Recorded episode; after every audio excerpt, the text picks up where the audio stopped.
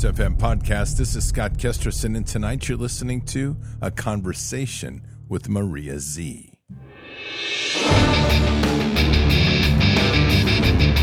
This war is real.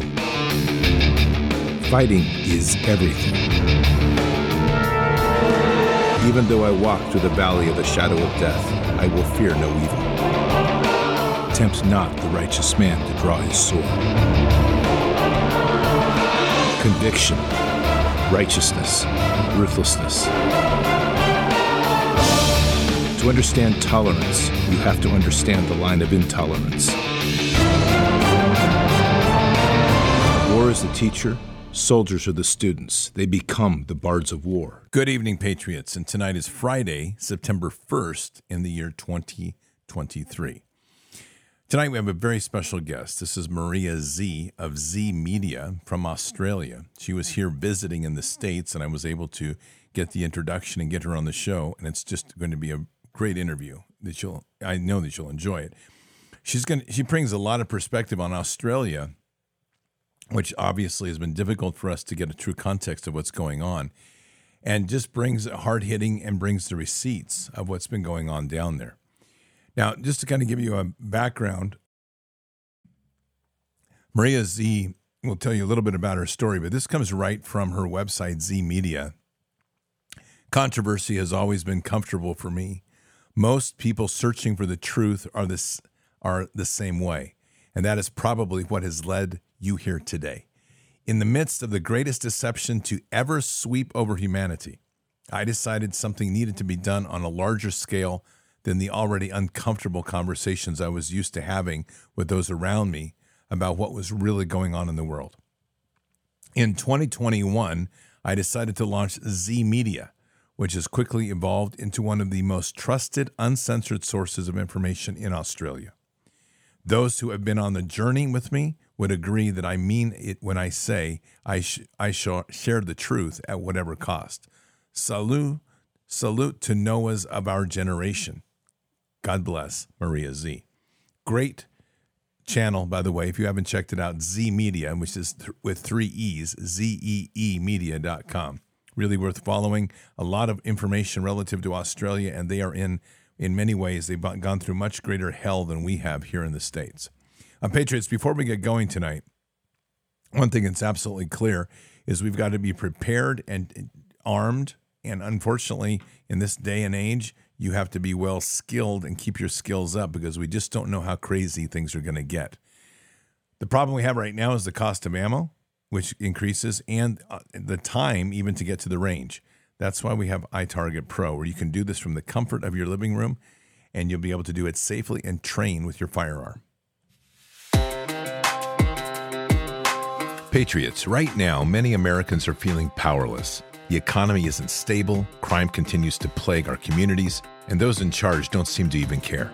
There's something empowering about knowing that you have the skills to defend yourself, and that's why I endorse iTarget Pro. This revolutionary system allows you to dry fire practice with your actual firearm anytime in the safety and privacy of your home. No more inconvenient trips to the range, and you still have a ton of practice ammo. Just download iTarget's proprietary app, load the laser bullet into your firearm, and start your training experience. Improve muscle memory, increase reaction speed, sight alignment, trigger control, and more. iTarget Pro comes in all the major calibers, including 223, so that you can stay sharp with almost any firearm. Save 10% plus get free shipping with the offer code BARDS, B A R D S, when you go to itargetpro.com right now. Again, 10% using your promo code BARDS plus free shipping when you go to itargetpro.com. Don't rely on the government to make you feel safe. Empower yourself with iTarget Pro. That's the letter I, targetpro.com. itargetpro.com. Offer code is BARDS. Well, Patriots, we're in a very interesting time, obviously, in our nation and in the world.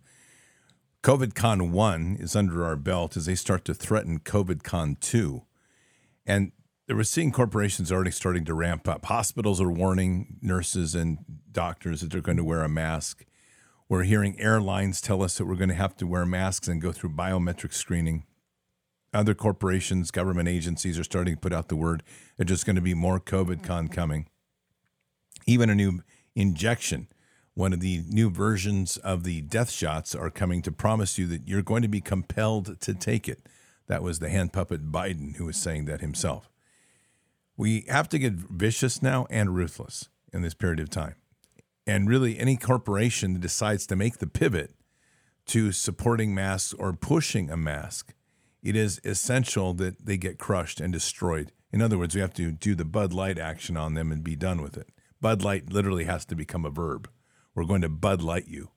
And in so doing, we have to devastate these corporations and ruin them. If there's anything we learned last night from Ed Dowd, it should be that Wall Street is made up of mercenaries for money. And when they lose money and see money being lost on the investments they make, they they change course. But it has to be hard hitting and it has to be devastating to the bottom line. So that's up to us. And that's the empowerment that we carry. And with that, we begin to take back this world.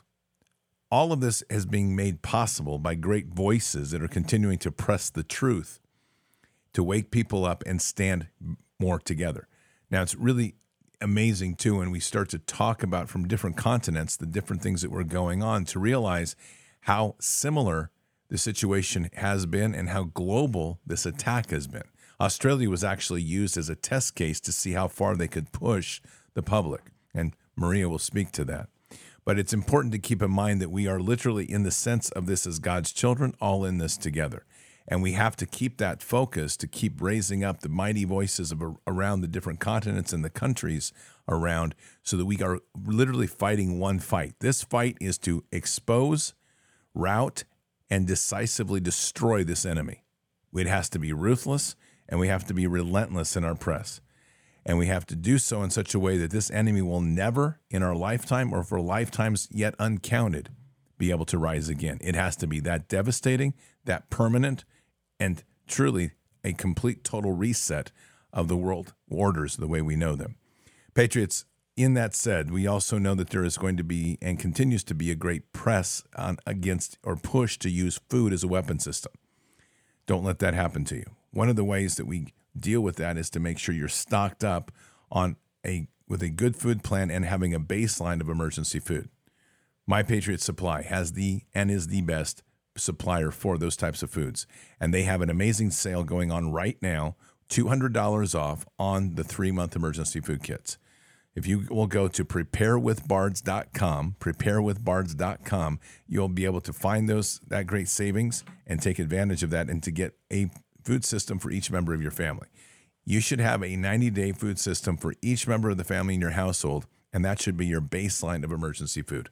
That's food that stays on the shelf for 20, 25 years. No worries. If you need it, you can grab it, you can go. You always have it. It's a great investment. And what's the worst case? We get the end of 25 years, we've had peace and joy. There's never been a war. Everybody's dancing in the streets, singing kumbaya.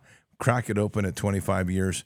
Do the look back on time and say, "Gee, what an easy time that was back there when the pedophiles were trying to rape children and children were getting their weenies cut off. How easy a time that was." I doubt that's going to be our reflection, but nonetheless, head on over to my my Patriot Supply. Use the you just go to pre- preparewithbards.com, preparewithbards.com to take advantage of this great savings and get yourself stocked up on emergency food today.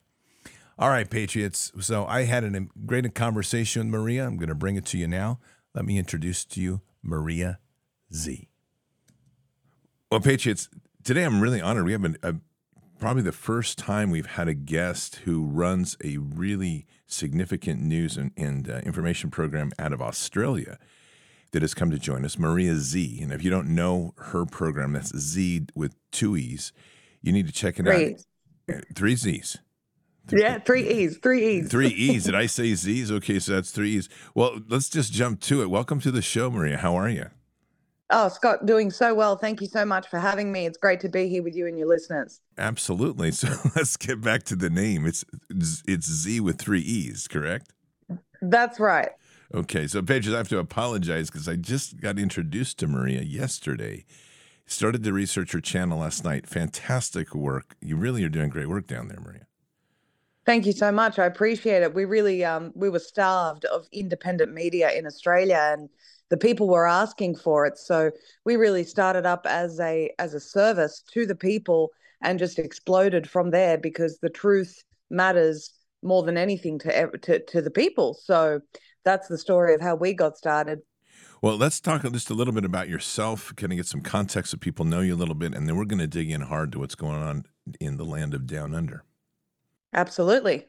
Well, we uh, we I was working for a uh, a very large, in fact, the largest disability employment service that was non for profit in in the country. I was in a very senior role in my organization. I managed a a team of, um, of recruitment consultants, if you will, across the state of New South Wales.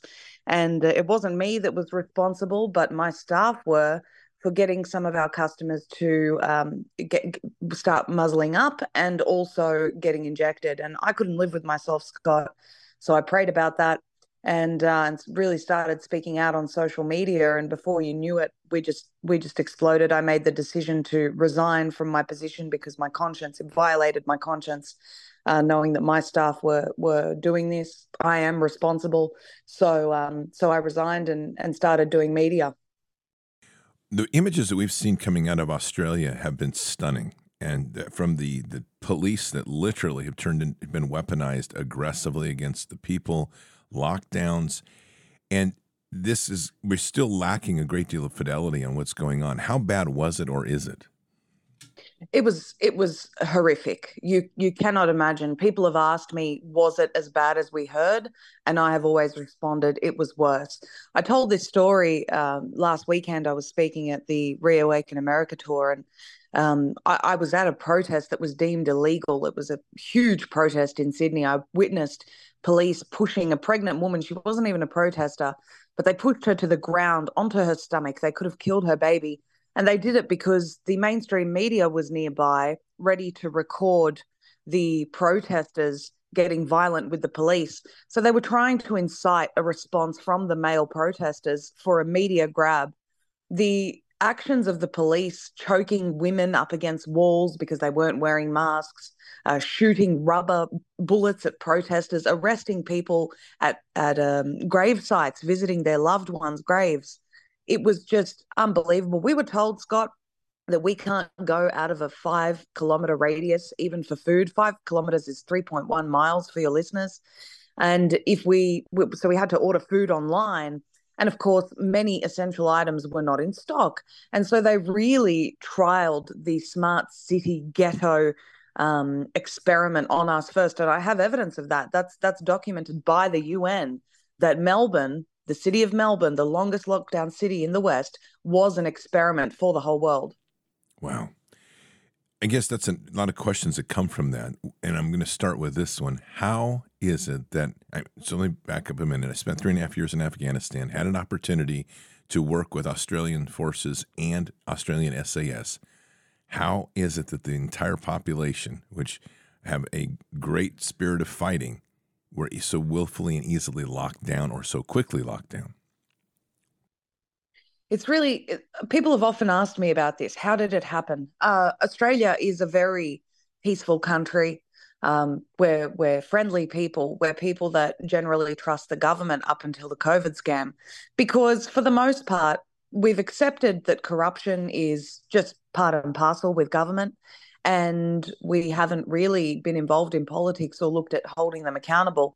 And so for far too long, we've just been had the, you know the she'll be right attitude, and that's what got us to this point. And the Tavistock Institute knows that knows that very well. They they really assess the data to assist governments with the psychological warfare operations. And that's why you saw certain approaches in places like Australia and Canada that were far harsher than anywhere else because they they tested it on the people they knew they could get away with it at. Um, the the test, as I said, is documented as the Melbourne experiment. Um, and the UN website has it. I reported on this sometime on Infowars. I, I guest host the Alex Jones show every week. And the, the day that I reported it, the day after it was pulled down from the web, they don't want people to know this, but it is an experiment that was conducted and they knew they knew that people would comply. Melbourne, for example, is a very progressive, the, the modern term of progressive, which is actually regressive, uh, very progressive city. So this is how uh, this is how they did it to our people, Scott. And sadly, I have to say, you know, when we got to the point of, I think over a million protesters turning up in Canberra uh, at the capital, and I, I say that because there were over one million cars recorded as coming in that weekend. They microwaved us. People went home with burns under their clothing, inside their mouths. The Australians really did what they could to stand up, but huge warfare was waged on our nation. Incredible. Where are you at now as a nation? Is this still the lockdowns to the extreme, or has there been some tapering off of that um, extremity? No, so they started to pull back on those restrictions. And I'll tell you what did it, Scott. The people of Melbourne went and protested in front of Parliament, and uh, they had a, a, a prop of Nuremberg. They had a hangman's noose there. It was just a prop, but that was the final straw where the government said, right, we can't push these people any further. We have to pull back. And they did. Um, and it was really in timing with the rest of the world starting to pull back, the WHO starting to ease their propaganda campaign. Uh, they they have, and I'm sure you'd agree, worldwide, they'll only push you so far because they don't want you to get to the point of where they lose control. Now, I'm not trying to incite anything here, but I am saying that they they are terribly afraid of losing control. And in this current point where so many people are realizing what's going on and just how serious this is, you know, the, the we're really in an arms race here of who's going to win this war. It's you know, it's it's sort of head to head at this point. And you don't have to worry about provoking them or causing anything. I'll just say it. They all need to hang from a rope and I already told people I'll buy tickets for the front row and even help pull the lever. I mean, this is ridiculous. These people are unbelievable what we're dealing with. Yes, they are unbelievable.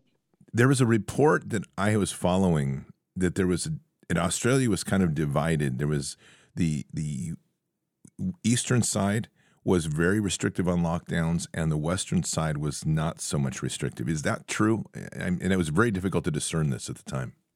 Yes, initially that's how it started uh, and then they then they spread it to the other states. But let me tell you what happened once it went to the other states, Scott. In the Northern Territory, we had people being taken to camps for non-compliance. They didn't even have COVID, if you if you believe in the PCR test, which you shouldn't. Um, they didn't test positive. Uh, one particular girl, Haley Haley um, Hodgkins, Hodge, oh, she's on my website. Her story she didn't comply with the with the um, public health orders to quarantine. Um, she wasn't sick; she was just a close contact. They took her to a camp as punishment. Then they went into an Aboriginal community of close contacts. Again, people who were not sick, people who are in a remote community, vulnerable. They keep talking about how vulnerable our Indigenous people are, and yet they sent the military in the middle of the night into these people's homes and took them to camps. Now you had all of the um, so-called representatives of the Aboriginal community who were really just bought and paid for by the globalists, claiming that they were they wanted to do this. They were doing this to keep their community safe. Uh, why did they escape then? We had two people escape those camps, and, uh, and there was a sort of manhunt for them, if you will, after that. Uh, these people did not go there voluntarily. The military was involved in taking them to these camps. So the state of Western Australia is another example. The mandates came much later to them and uh, and they've gone to to the extreme of listen to this after the the mandates were over. They brought in new legislation which i fought very hard and the people of australia fought but it still went through. This legislation allows for authorized covid officers whoever they may be and they are appointed by the chief health officer who is a former un uh, guy uh, to come into your home, strip you naked in front of your children, separate you from your children, take you to a camp, inject you with whatever they want for as long as they want, uh, and keep you there as long as they want without your consent, with no warrant to come into your home and no proof required that you are sick. So the laws that have been brought in all over the country, and there are similar similar laws in the state of Queensland, which, to be honest with you, through loopholes other states can access, uh, the the laws that they brought in, even after the mandates, are setting us up for the next crisis, which they are going to try very hard to bring in, Scott. the big thing that's happened from COVID 1 to this new horizon of COVID Con 2 that's coming is a, at least here has been a pretty significant awakening of people saying not going to happen again. Do you see that same trend there and are people preparing for that sort of pushback and resistance? I do. I hope they're taking it as seriously as my audience does. My audience understands this very well. I think that the the issue that we have, Scott, and I saw this when I gave my talk at uh, in Vegas, people may not understand just how serious this is. When I tell you that that legislation I just described to you in Western Australia is a reflection of what the WHO wants to do to the whole world, I'm not exaggerating or making this up. I have documented evidence of it. When I interviewed Dr. Tess Lawrie, she's an external consultant or was to the World Health Organization. She attended the World Health Assembly meetings in February of last year. And she came out and she told me that in that meeting, they spoke about the next time that they bring this in, they want to forcefully inject and punish people who don't comply. And this is for all member states. The United States is a member state. And then Biden initiated the amendments to the international health regulations. Uh, some people may know about that, they may not. But these amendments essentially declare Tedros, who's a known terrorist, as the dictator of the world in a public health emergency situation. People may know he recently pulled back on his previous declaration that the COVID pandemic was over. So they are currently in in the works of uh, implementing the law that you that I described in Western Australia in every single country. So when I say yes, people know about this, when I talk about this type of stuff, people kind of freeze. They freeze and they don't know what to do with that information because it's so horrific. But I need people to understand this is real. They want you locked up. They want you in camps. They want to experiment on you and they want to lock dissidents up and silence them forever. They want a complete totalitarian state. And the sooner the people realize just how serious this is, the more pushback we will get, which is what we need. We need to stand up and say, you will never get away with this again, mark my words. Uh, we need a real fierce attitude from the people right now, Scott. I completely agree. You and I are in complete sync here. So the United States still has its Second Amendment right. And by no means am I advocating violence, but I want to be very clear. Its entire intent was to make sure the government understood that there was a red line that people were equipped to stand in in case that was crossed. Australia lost its rights, or at least many of its rights to guns, some time ago. Can you talk to that significance? Uh, well, yeah, absolutely. I mean, I can even tell you that during the period of lockdowns, I know people personally who were standing up, were speaking out on social media. The police came to them and uh, you know confiscated their gun licenses because of a traffic offense four years ago or because they had anxiety on their mental health records with their doctor from a few years back. So your second amendment in this country is so so crucial um, and and your rights to protect yourselves are so so crucial. When you have restricted laws like we do in our country they will do anything to make sure that you can't protect yourself against a tyrannical government.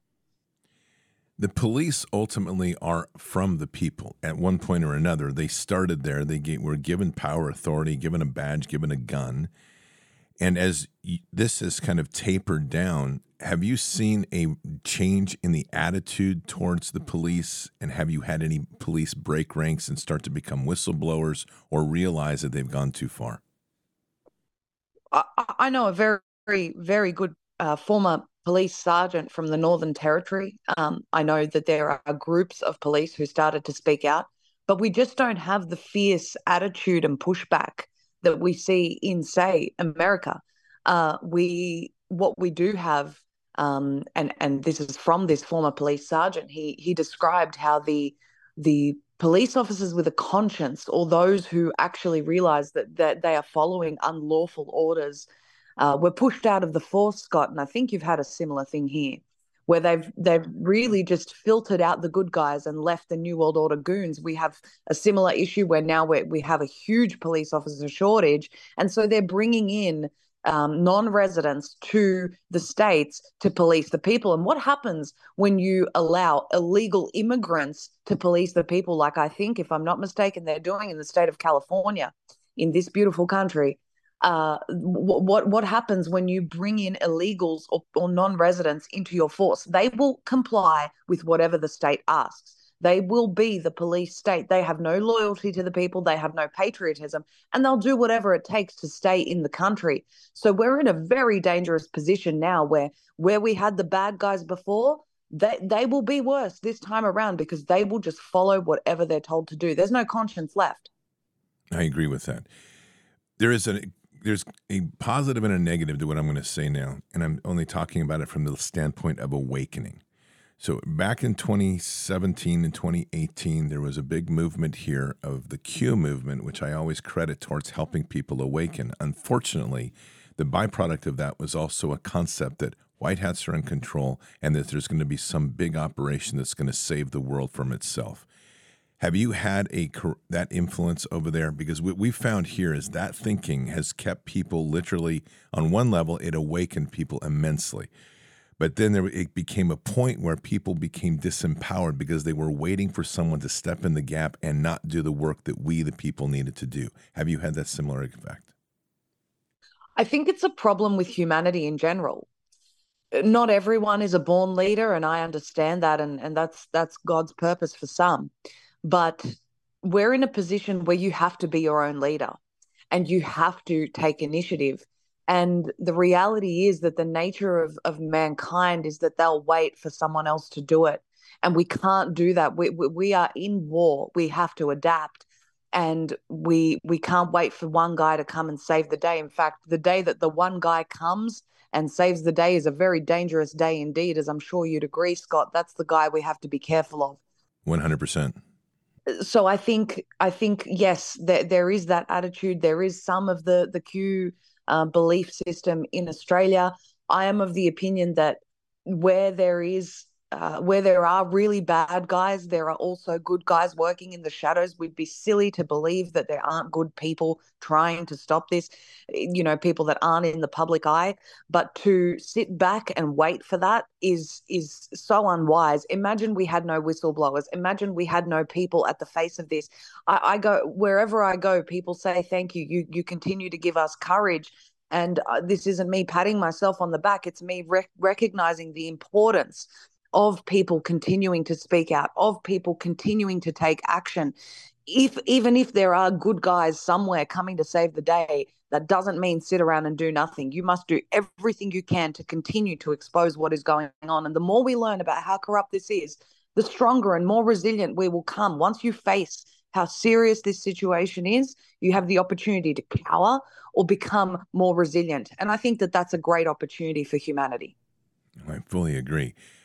This is kind of an odd question, but I'd like you to paint a picture of Australia for us, not in the negative, but just who the people are. And as odd as that is, in America, we get a lot of perceptions. I was just playing a piece the other night from Iceland of the kids being interviewed as what does America look like to you? And sadly, the perception across the world increasingly is gun violence, obese people, people that are, are not super smart in politics, very obedient to a government. And that's actually not reflective of America at all paint a picture for us for Australia, because in the in the sense of this, we're core we're core in, in blood because we all came from the same place as colonies.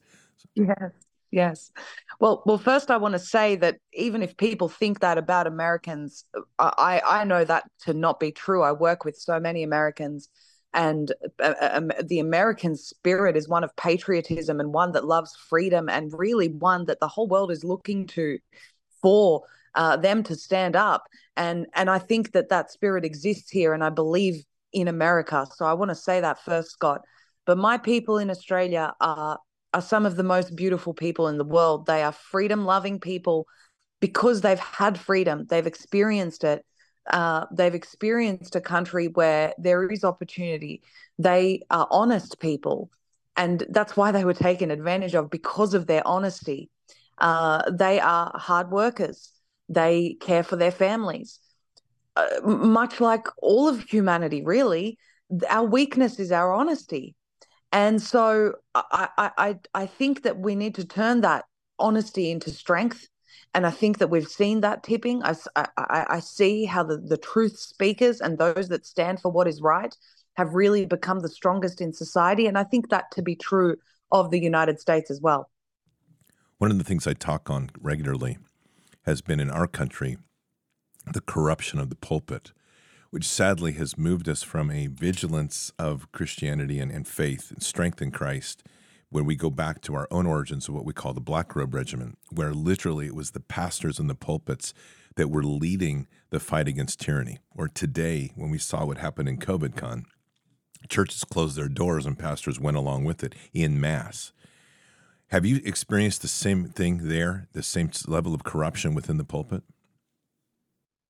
I can think of one Orthodox priest who spoke out during the entirety of the madness in the entire country 26 million people. One priest. It is despicable to me to see how the hyper grace movement has perverted christianity. It is um, you know this this um, God, God, God wants you blessed, and that's about it. Hang on a second. What about persecution? What about standing up for injustice? You know, in Psalm 83 or 82, where God is talking to the heavenly council and he's asking them, and I'm paraphrasing here, how long are you going to let this injustice go on? How long are you going to let the widows suffer? How much more does he expect that of those who he's made in his image? I can't understand these pastors and these religious leaders who haven't stood up for humanity this time. Where are the days where they used to hide people in their pews from the warlords? Where are those days? That those days are gone. And sadly, much like the rest of the world that is that is corrupted by consumerism and the love of this world we're seeing the same thing with religious leaders. And that is just that that it is a sad day indeed when when that is the case scott. So yes we're seeing that everywhere. I don't think it's unique to america. It is it is the same in every country. I think of pastor Pawlowski in Canada who's being charged with eco terrorism. Think about that term, eco terrorism, which is a, I believe, a a a precursor to starting to charge people with that for violating climate change nonsense. Um, he he says this is a time of immense grace, and this is real grace, Scott, not the grace that we're taught in the hyper grace movement, but real grace, where God has given us an opportunity to see evil and to and to to to draw the line and say, I'm not even putting one toe on that side it really is a period of grace where God has given us the opportunity to repent and return to true righteousness in Christ. And people have to make that decision, especially with 2.0, which they are trying. They are trying very hard right now to institute. And the timeline coincides with what the WHO is trying to do. They are trying. This is the time for pastors to stand up. I, I fear for them when they stand before God. Oh, I agree with you. The Ezekiel 34 talks about the judgment of the shepherds and this is yes. where literally where we are witnessing that the the understanding of their role to walk within the, the word and to to preach the gospel, true gospel of Jesus Christ, is not centered at peace at any cost. And that's what has become the corruptive influence here, at least what I refer to as peace at any cost, where it is everything is love, everything is and it's the it's the extension of the new age movement. So we've we've seen that corrupted influence go in yes. there to where churches. I was just in last fall. I was in Raleigh, North Carolina, and was stunned when I met the lieutenant governor, and his comment was, well, it was his office, and their comment was, he's under a great deal of attack in Raleigh, and he's a strong Christian. And as I drove out of the Capitol, I could not believe the number of LGBTQ flags that were posted in front of traditional Baptist churches, which in our country, they are the ones that would never go close to that and yet they have been so deeply compromised. I'm assuming that that sort of influence has also corrupted your church system there. It has, it has, and we have right now uh, the Catholic. this this is unbelievable. I, I interviewed a lady recently. Uh, she's got her kids in a Catholic school in Sydney. Excuse me. And um, the Catholic school is starting to teach how God is non binary and teaching about homosexual marriages. And so the parents uh, raised their concerns, and she decided to be the spokesperson. The Catholic Archdiocese released uh, official statements about how she's an extremist and parents are, you know, um, anti. What, what did they call them? Anti um, faith and lost. These words to to call these people lost, you're suggesting that their souls are in danger for for standing up for the the word of God, really?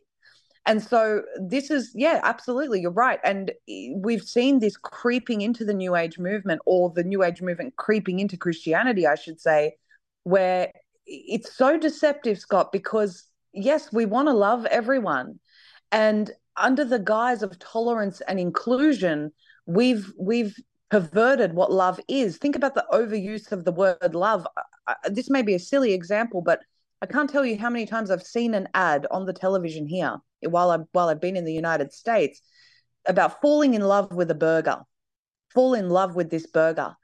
The the the perversion of the word love uh, has been in place for some time. And so we have religious leaders and religious institutions not understanding what love is. Love is actually dying for your neighbor for the right reasons. Jesus gave us the best example of love, which was giving up your life for another. And we've forgotten that. I, I dare say that all these pastors and preachers that talk about love in a hyper grace way would actually not lay down their lives. I don't want to pass judgment uh, you know, on, on anyone in particular, but I dare say they would not lay down their lives because they love the world more than they love God.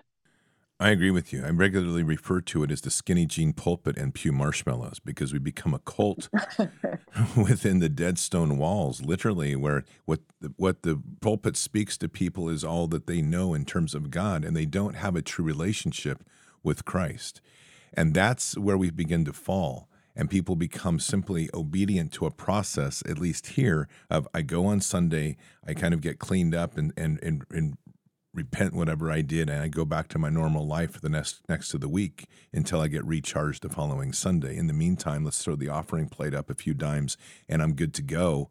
That that level of corruption is right out of the Pharisees. And unfortunately, that has become this so much of the standard model for the way churches work these days. Well, let me just say something, Scott, because I what what I saw during this time for in my life and the people that I know who actually withstood this and trusted God. I, mean, really trusted God. They were blessed beyond measure. They weren't seeking blessing. Let me explain. I know two two lovely people who were employed as teachers who didn't go ahead with this, and they love their job. They work with behavioral kids. They were given a house and uh, you know shelter. They were given a house when they couldn't afford their own home anymore. Uh, I know someone who resigned, wasn't able to find a job because of the mandates, would not get injected, would not compromise, ended up getting a pay rise in another role with an organization that required mandates, but ended up accepting her religious exemption, which was unheard of in Australia, by the way. Uh, myself, I resigned from a very well paying job to do media for free initially. We didn't earn any money we just knew that we had to do the right thing. And God blessed us beyond measure. So, and, and when we say blessed, I'm not talking about, you know, rolling in cash here because that's not the aim. But the, the blessing comes from trusting your father to provide for you and watching him miraculously come through every single time. And so uh, the, the, the concept to me is so simple. If we just exercise the faith that he told us to, he is going to look after us. He provided for the Israelites in the desert. He brought bread from heaven. How much more for those people who stand up now for the whole world, for the souls of mankind before the implementation of the mark of the beast, which is coming? They are setting up the technology for this right now how much more will he look after his people right now? And even if he doesn't, God is still good. Where is that attitude? Amen. The one thing that's interesting, and it's sounding like you have a similar base.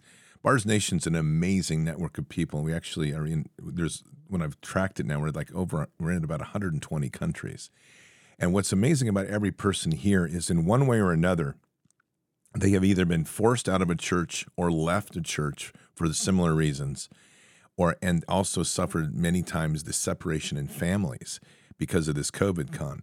But what's happened as a result is the deeper and more intimate relationship with Christ has evolved. And in so doing, the power of grace that has been placed upon people's lives is immense. And I agree with your your your description there um, completely. Is that God is great and God does provide. And as we lean into Him and step away from this, the role that we step into is literally we are not of this world, but rather now we are the voices to lead this world away from this horror that's being placed upon us and make the stand to save humanity. Yes, absolutely. I agree with you. And I can't I can't describe more of a fulfillment in my life than doing what is right and what I know would please my father. And I often say to people, I, I don't know when he's coming back. I don't know when Jesus is coming back, but I want to be found doing the right thing when he returns. It could be tomorrow, it could be uh, 50 years from now. I don't know, 2000 years. I don't think it's that far away, Scott, but but uh, when he comes, I want to be doing the right thing. And I can't understand why that desire to please him isn't there or or how people have allowed that deception to come into their lives to think they are pleasing him when what they're doing just would not please him at all. And i really think it comes down to where in 2 thessalonians it tells us that they they did not love the truth. If you love the truth you won't be offended by it. It may it may take you um, it may shock you. It may take you a minute to absorb. But if you love the truth it, there's a call to action in your life. how can there not be? No, I fully agree. Romans 1 18 to 32 refers to the that they loved the creature rather than the creator, and God left them be to their ways. And there's a lot to that right now in a very powerful way.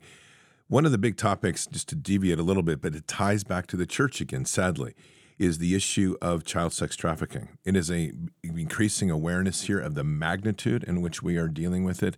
We are becoming, as a public, though it's it's not new to those doing the research, but even in the churches themselves, the exploitation and participation in that horrific crime is actually more rampant than people realize or want to are ready to admit, perhaps.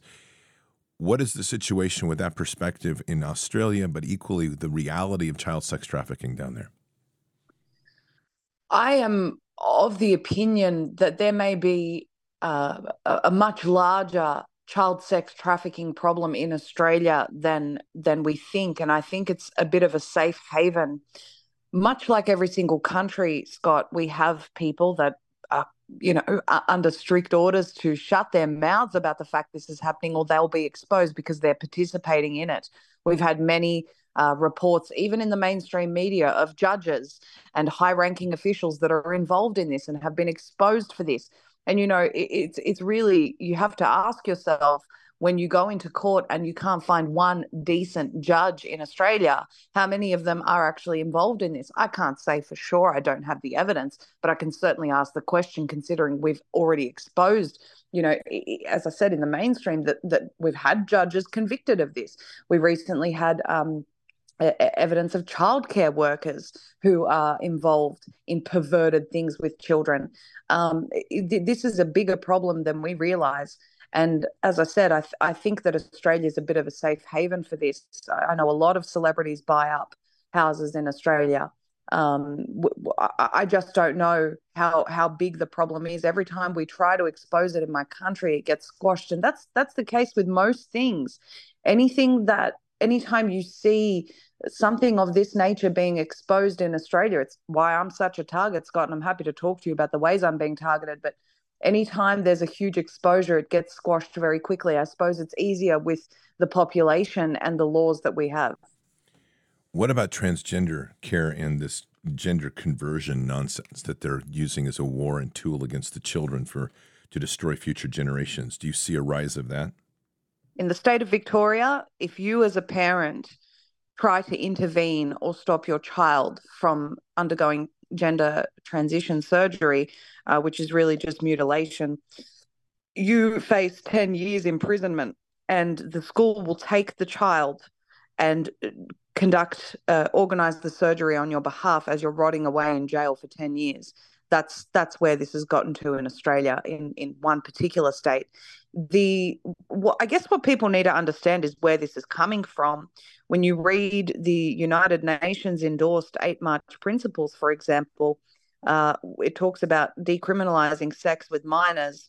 And uh, that, they argued that in a recent hit piece against me that the united nations actually responded to um, about my reporting they argued that they didn't mean that. They meant um, decriminalizing minors having sex with minors. The report says nothing of the sort.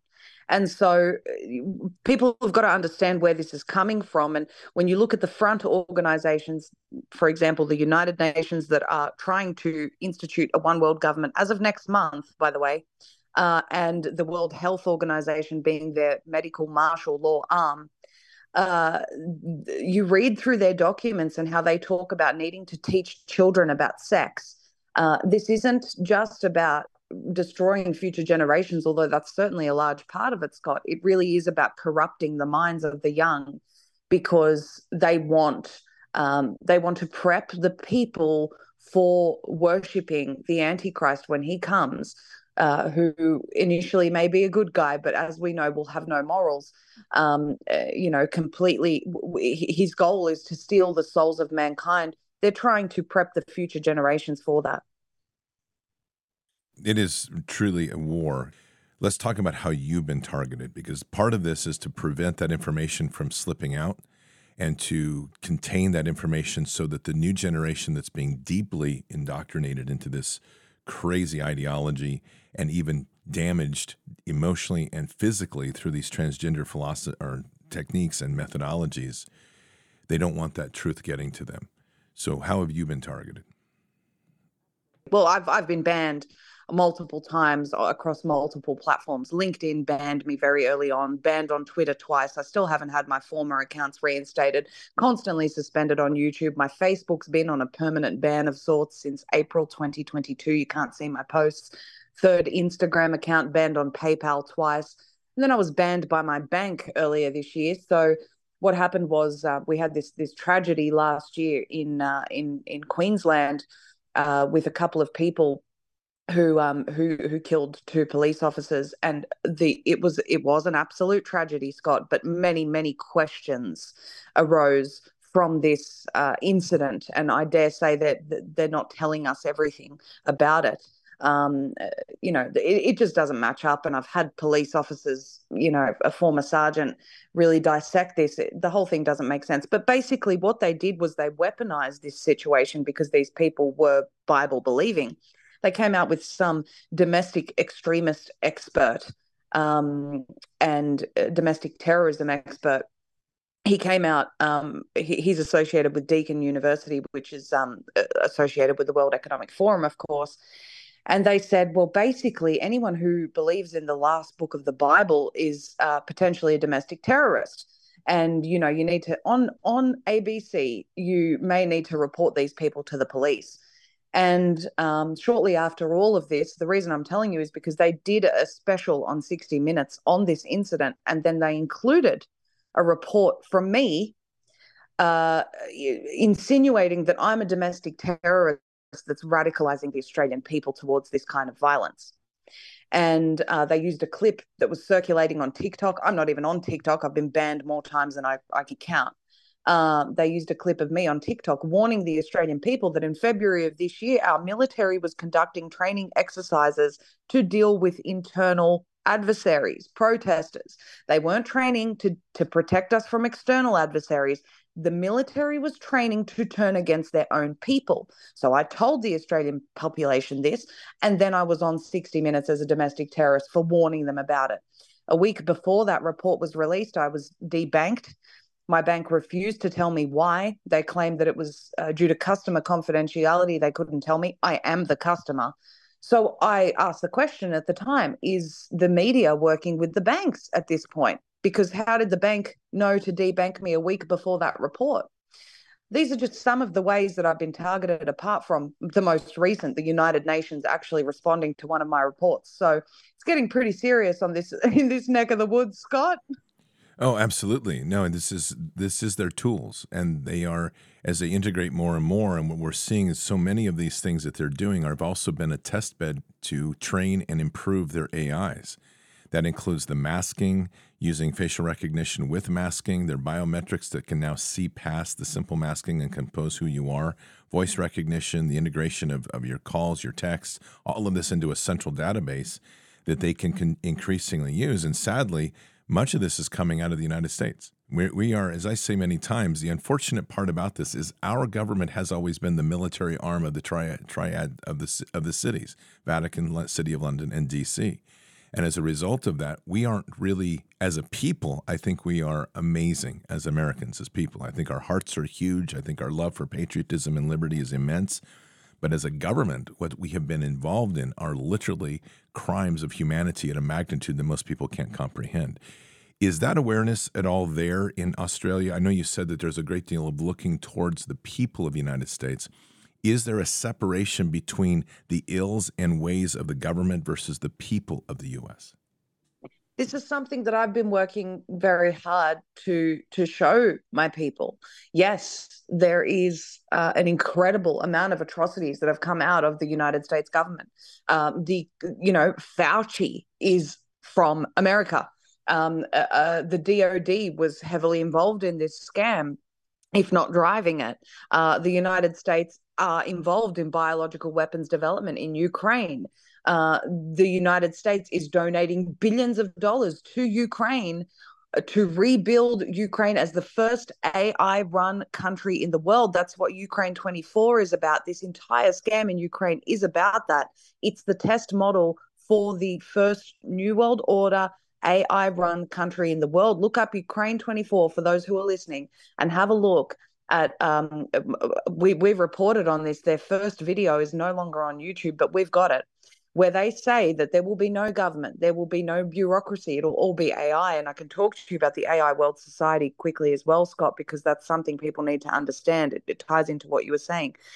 So what I've what I've tried to do is show people that, that what what the governments are doing and the globalists, I should say, because it's not really our government anymore what they're doing is separate to what the people actually stand for. And I believe that to be true. And, and in my experience traveling across the United States at the moment, I can see that it's not reflective of, of the people here. The globalists, those who serve Satan ultimately, uh, are, are not what the people actually want and not how the people are. A hundred percent. It's amazing. You, your revolution was, I guess, 1913. Is that right? The, what we call the Royal War, Australian Revolution. How much is that inspiration reviving back in the nation? And maybe that's not the pivot you're using. I know for us, we're saying, you know, going forward, we're going to have to go back to 1776. Where is that mentality in Australia? We don't have that moment. We don't have that moment. Australians have never had to stand up against their own government. So unfortunately and very sadly, there's been a real, um, many people have forgotten our Anzacs who fought for our freedom. Many people don't have respect for them. I think there's been a, um, a you know, a watering down of that for years. Um, where you know Anzac Day is just a public holiday and not one where we revere and remember those soldiers. So uh, I have to say, Scott, unfortunately, we don't have that 1776 moment in my country i think the solution is is a little bit different with us which is while we still have any sort of government we have to demand that accountability from them. Um, for example you know we've found out now who's involved in in um, this this WHO IHR amendment business, and so the people are going to demand accountability uh, from from that group, and there's more to come on that very very soon. But uh, sadly, we, we, we don't have that that similar moment as America does.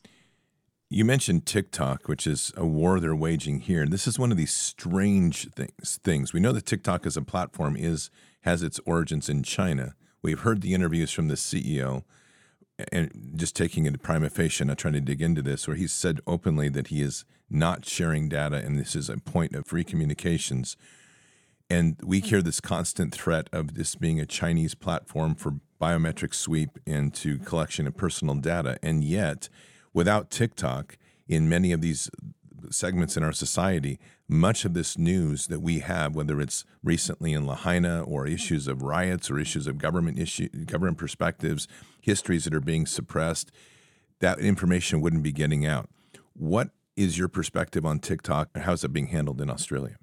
I would say that people need to treat all social media the same, which is that it's a tool. Understand that it's been developed to get your to get you hooked on the metaverse that there are uh, there is a dopamine response that happens with these platforms. Use them for information not for entertainment.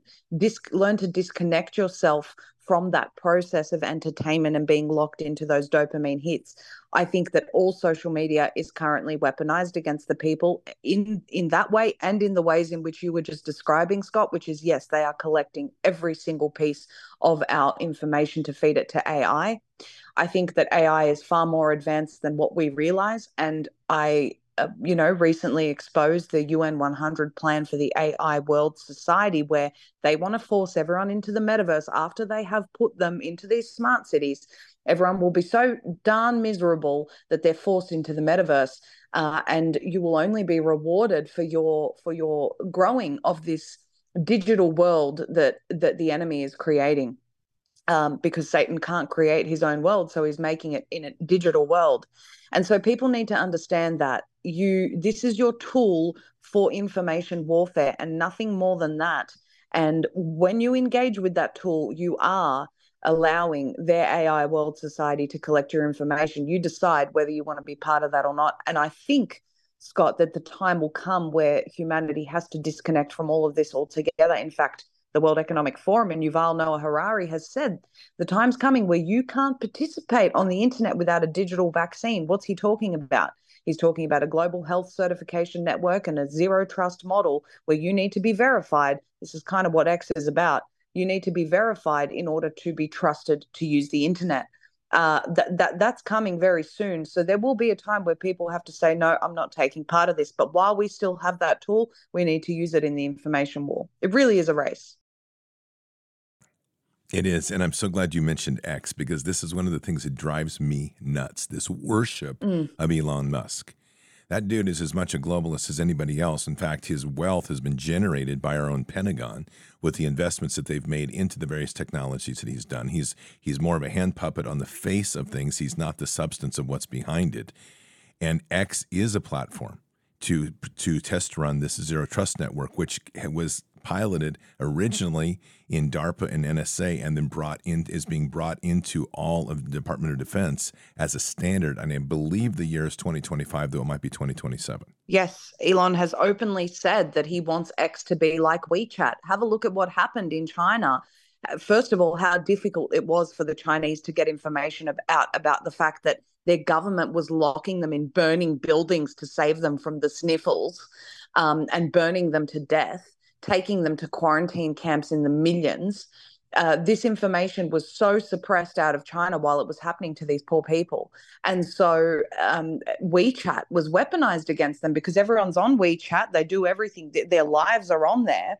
And uh, immediately, as soon as they started to speak out or leak this stuff on social media, their their lives were disabled on this platform. They couldn't communicate with people. They couldn't buy or sell. This is what elon is building. And so uh, it really is i see it as a honeypot and a trap. I use it as a tool. Uh, and by the way recently there was an I, as, I, as i mentioned to you i still haven't had my former accounts reinstated. So i've got a new one. It's very hard to rebuild and it's very shadow banned um, still to this day. But um, I, I had an impersonator on there. I still do I proved it to Twitter and uh, or X, and they responded to me and they said, "Oh, well, we need a bit of bit more proof that you are who you say you are. Can you email us from your official domain?" So I did. I emailed them from my Zeee Media address, and they said, "Hmm." That's not quite enough. We need your official government ID to prove you are who you say you are. And I said, no, no, no, we're not, we're not, we're not playing this game. So my response was just to warn people there's an impersonator. They won't take down a fraudulent account that's scamming people financially, pretending to be me until I give them my government ID. Why do they want that? Why do they want that when I've already proven who I am? I have to tell you very honestly, I'm very proud of the fact that I've been banned for life. And it's probably came from the fact that I called at Jack a pedophile about 150,000 times.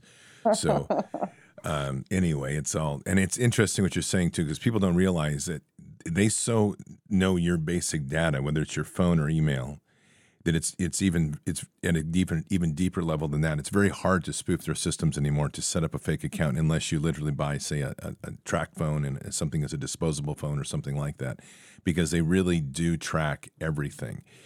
Yes. Communications.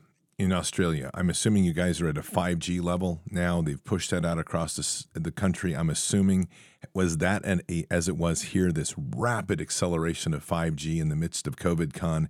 Do you see some correlations between COVID con and the sicknesses of 5G, etc.?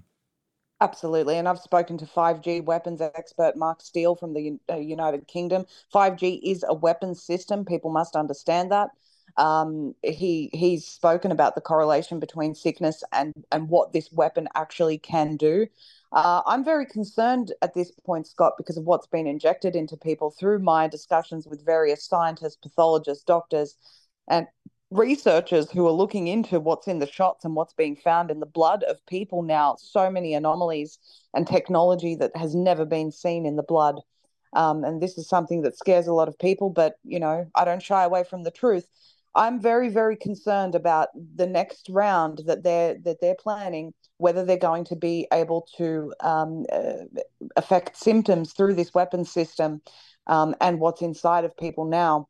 Um, you know, similar things are being found in the blood of the uninjected too, that because of shedding, because of geoengineering, because of all of the the things that they're putting in our food. Um, I am concerned for humanity. We we have grossly underestimated this weapon of 5G and, um, you know, for example, I, I interviewed um, uh, Lisa McGee. She works with Todd Callender, a, a, wonderful attorney here in the United States.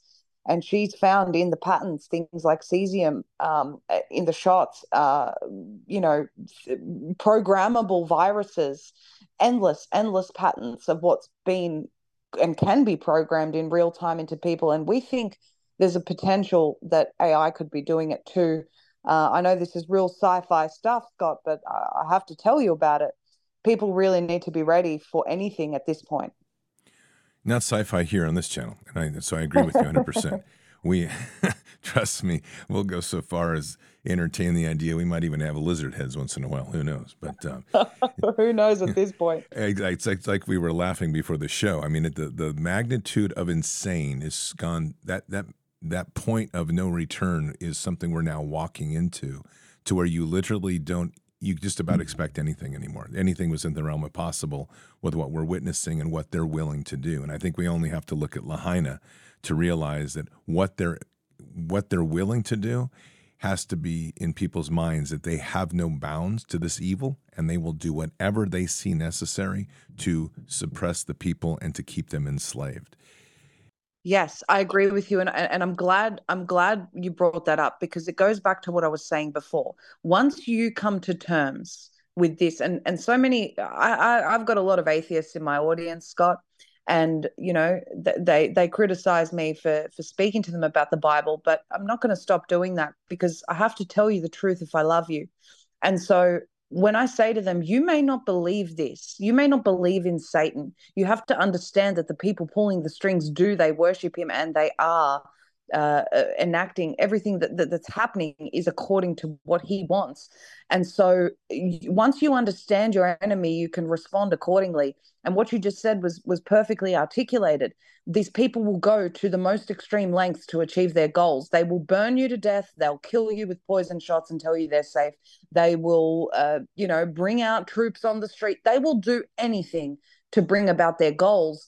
And once we accept that we can become resilient and prepare accordingly. So people need to consider the possibilities of what's going to happen next. We're looking at things like blackouts. We're looking at, you know, cyber COVID. Look at the World Economic Forum and what they say about cyber COVID, shutting every single communication device down. Think of what that will be in in a few days time if you haven't prepared with food. I know you talk about preparation a lot, Scott if you haven't prepared with food, if you haven't prepared with alternative power sources, if you don't have your stuff in Faraday bags, uh, th- this this is something we're at that point now. You know, a real Mad Max situation where we have to be ready for this. Things may look normal outside. We still have our resources and everything. We've got to be ready for a time that we don't and to stand up for for our lives and for what's right and until that time uh, you know where something unexpected happens and i think it may we have to fight with everything that we have.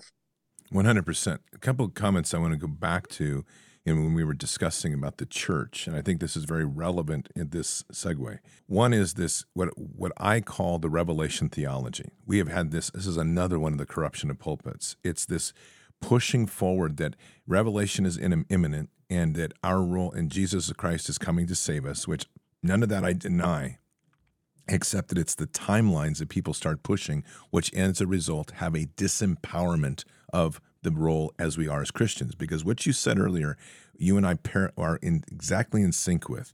I will. I've told people all the time if I got a hot call from God right now and said Jesus is going to be there in one hour, I'd say, "Great, I'll be on the front lines working. Tell me when you have him come get me when we're when he's here, because I'm not going to stop what I'm doing because my mission has always been ultimately to rescue, to heal, and to restore, and that does not stop no matter what until the day our King literally almost puts his hand on my shoulder and says, "Okay, my son, that's enough." What's your thoughts? I, I couldn't agree with you more, and I don't think I can say it any better myself, Scott. Um, it's much like what we were talking about before with with the white hats, right? It's like it's like the church has projected this. Jesus is the white hat, so just sit around until he gets back. No, no. What are you doing? What, are we laborers or what? You know, when he says the laborers are few, are you going to be the few or are you going to be the ones who aren't even counted in the few? I can't understand this mentality of sit back and wait. Uh, and, and, I agree with you. You know, we have a minimal amount of people actually speaking about Revelation, even though we're told that anyone who speaks from this book is blessed.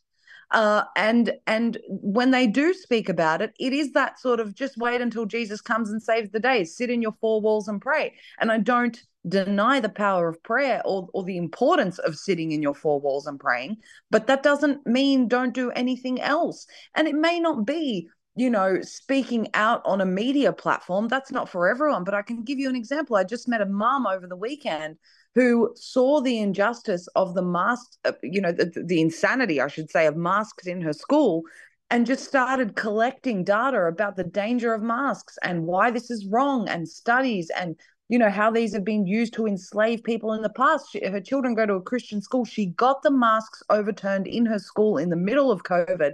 No kids wore masks in that school. That's one example of someone who said this is wrong. I'm going to do something about it. And don't underestimate those small seemingly small victories because they're not. That nothing is a small victory when you are standing for righteousness. And righteousness is is just as contagious if not more than evil. Uh, when people see you doing what's right they'll have courage they'll stand up as well. Whatever your sphere of influence is whatever you're passionate about or have talents in put them to good use and you will change the world quicker than you know it. Look how much awareness we've raised about this scam about all of the injustice over the past three years because a few people said i'm going to speak out. There aren't billions of us speaking.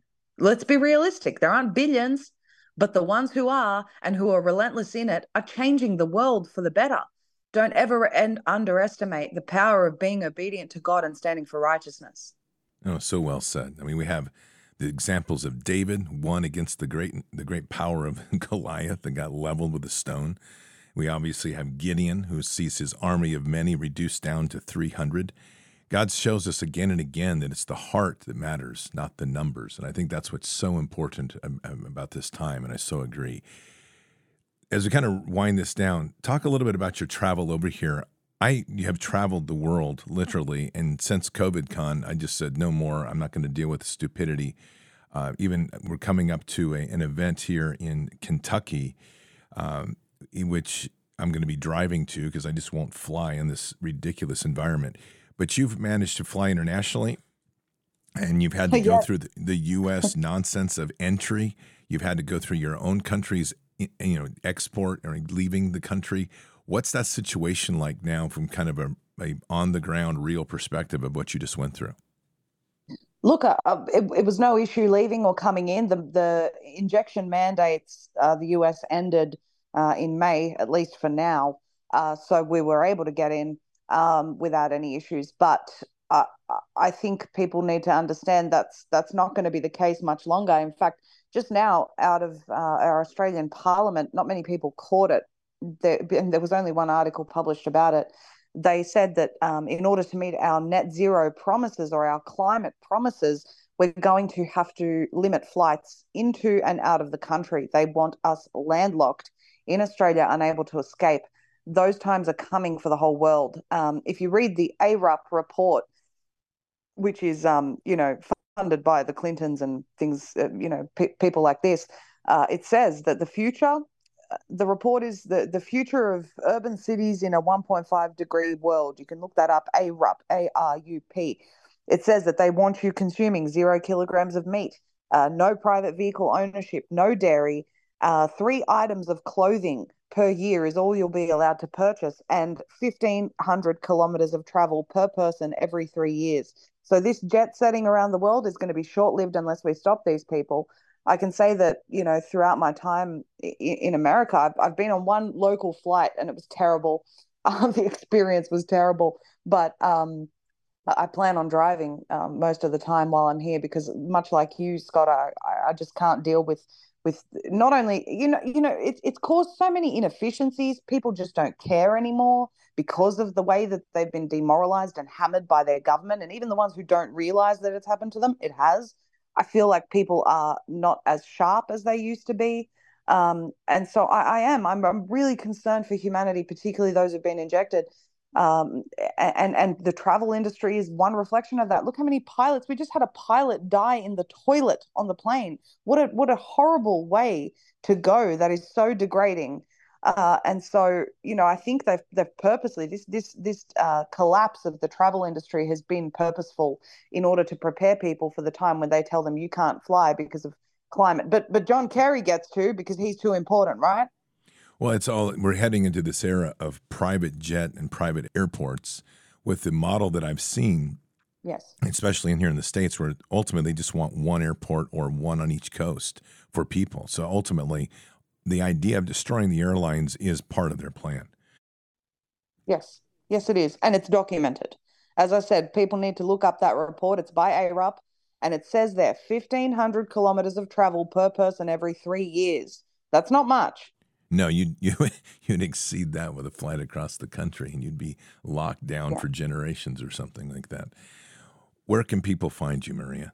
That's because you you just you have such a great voice and a powerful voice, and it's really important that we start bringing the people in our bring our nations together that are awake and not just realize that not just have an Australia issue or an American issue. I know you said you host InfoWars. Congratulations, that's awesome. Thanks. But where can they find your work? Yeah, so all of our work can be found on zeeemedia.com. That's z triple e media.com and you can find me on rumble maria Zeee with three e's uh, i recommend people subscribe i don't just talk about australian issues because a global takeover requires a global response so we have to work together that's why I'm in the United States right now. I know that this place is the last bastion of freedom. I love my American brothers and sisters, and I'm working together with them, uh, in, in as well as the Australians, to secure the freedom of the world for the future. I believe, you know, as as difficult as the things that we've spoken about are, Scott, and as hard as they are to hear for some people, I don't believe this situation is hopeless. I wouldn't say so if I didn't feel that way. I I, I know the resilience of humanity. I know the creativity of humanity, something that these globalists don't understand. They don't understand creativity, and especially creativity that comes from God. We are smarter than we think. We're certainly smarter than they give us credit for. And I, I truly believe we can come together and resist this. It requires massive, massive pushback and the people to stand together. And I believe we'll get there. I fully agree. There are more of us than them for sure. Maria, we always close with a prayer. Yep. And so today I'd like to extend the invitation to have you do the prayer for us at the close. Oh, I appreciate that, of course. Thank you, Father, for all the listeners of this broadcast and for Scott's powerful, powerful ministry. Lord, I pray that you continue to magnify his voice. I pray that you continue to magnify this broadcast and pierce through the lies with the truth, Lord, this spell that the people of the world are under. We want to break that spell, Lord, and we know that your truth is more powerful than the lies. We thank you, Father, that you always care for us, that you always provide for us. And we thank you for this amazing opportunity to trust in you like never before before, Father. We ask that you help us remain humble and submitted to your will above our own, Lord. Let your desires be above our desires as we move forward to serve humanity and save the souls of mankind through the word and the knowledge and the love of Jesus Christ and his great sacrifice for this world, Lord. We thank you that you have entrusted us with this mission. And we pray that you help us continue to serve you faithfully. Let us not put one step, one foot in front of the other unless you're with us, Lord. In Jesus' name, amen. Amen. And Father, just please bless Maria and all that she's doing, continues to do to raise her voice up and to continue to build the bridges, not only amongst the many in Australia, but amongst the nations. Let her be a voice that resonates and continues to bring people together to the greater awareness of this evil that we must now in this hour stand, stand one mightily in the body of Christ. And we say these things in Christ Jesus' name. Amen. Amen. Amen. Scott, thank you so much. It was such an honor to speak with you and to be here with your listeners today. I, I just I want I want the people to know that the love in our hearts is so much stronger than the hate in the enemy's heart. And we have to we have to believe that we will win and we, we, we must keep going. And I know we will. Absolutely. Maria, you are welcome on this show anytime. That door is open. So um, it's just been an absolute pleasure. And it has been a, a great honor to have you here, especially with the bridges that we're needing to build to bring awareness and to bring the two models together so we start to understand that we're actually all in this together literally in the in God's way not in the covid con way but uh, but that we truly are fighting the same fight. So thank you very much for your time today, and just bless you in your travels. And again, you're welcome anytime. Thank you so much, Scott. Would love to come back. God bless. God bless. Well, Patriots, that was Maria Zeee from Australia. Fantastic. That's Zeee Media, zeeemedia.com, Z with three E's, E E E. Great interview, great person, fantastic researcher strong voice for Australia, is working hard and relentlessly to raise the truth and wake up the normies, the zombies, the vexed, damaged, whatever else we've got. That list is getting longer all the time. But we've got to shake the tree, keep standing up, stand for truth, stand in the light of God, and walk mightily in this hour fearlessly. That's the key. Patriots, keep your head up and your eyes forward. Never bow to evil, never relent. Always press into the fight. God is with us. He'll never forsake us. And in the end, God always wins. But we are here in this time, in this place, for just such a time as this. We are at war. So walk boldly and fearlessly with Christ. Occupy the land, expand the kingdom, subdue the enemy. Mission forward. Patriots, I'll see you tonight for Fishers of Men. We have Brad Cummings on tonight for Fishers, so don't miss that. Until then or until the next time, God bless, and out for now. We shall pay any price, bear any burden, meet any hardship, support any friend, oppose any foe to assure the survival and the success of liberty. Every thoughtful citizen who despairs of war and wishes to bring peace should begin by looking inward by examining his own attitude towards the possibilities of peace. Too many of us think it is impossible. Too many think it is unreal. But that is a dangerous, defeatist belief. It leads to the conclusion that war is inevitable, that mankind is doomed, that we are gripped by forces we cannot control. We need not accept that view our problems are man made, therefore, they can be solved by man, and man can be as big as he wants. No problem of human destiny is beyond human beings. Man's reason and spirit have often solved the seemingly unsolvable, and we believe they can do it again. Surely the opening vistas of space promise high costs and hardships, as well as high reward. So it is not surprising that some would have us stay where we are a little longer, to rest, to wait. But this city of Houston, this state of Texas, This country of the United States was not built by those who waited and rested and wished to look behind them. This country was conquered by those who move forward, and so will space. We choose to go to the moon in this decade and do the other thing, not because they are easy, but because they are hard.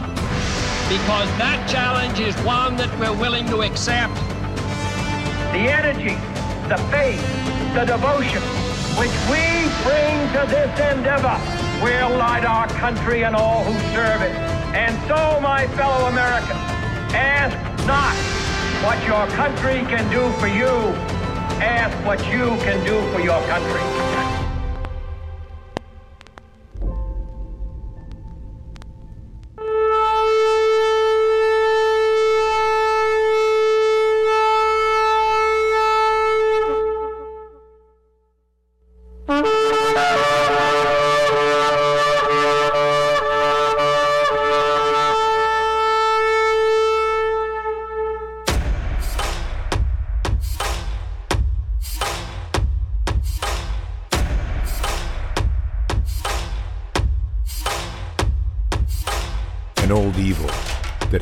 Thousands of years to show its face.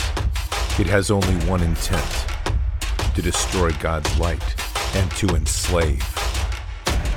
It has no scruples. It has no rules but one to win at any cost. But we will never bow, for we are the remnant that will hold the line. This is war. We fight push. We climb. We never give in.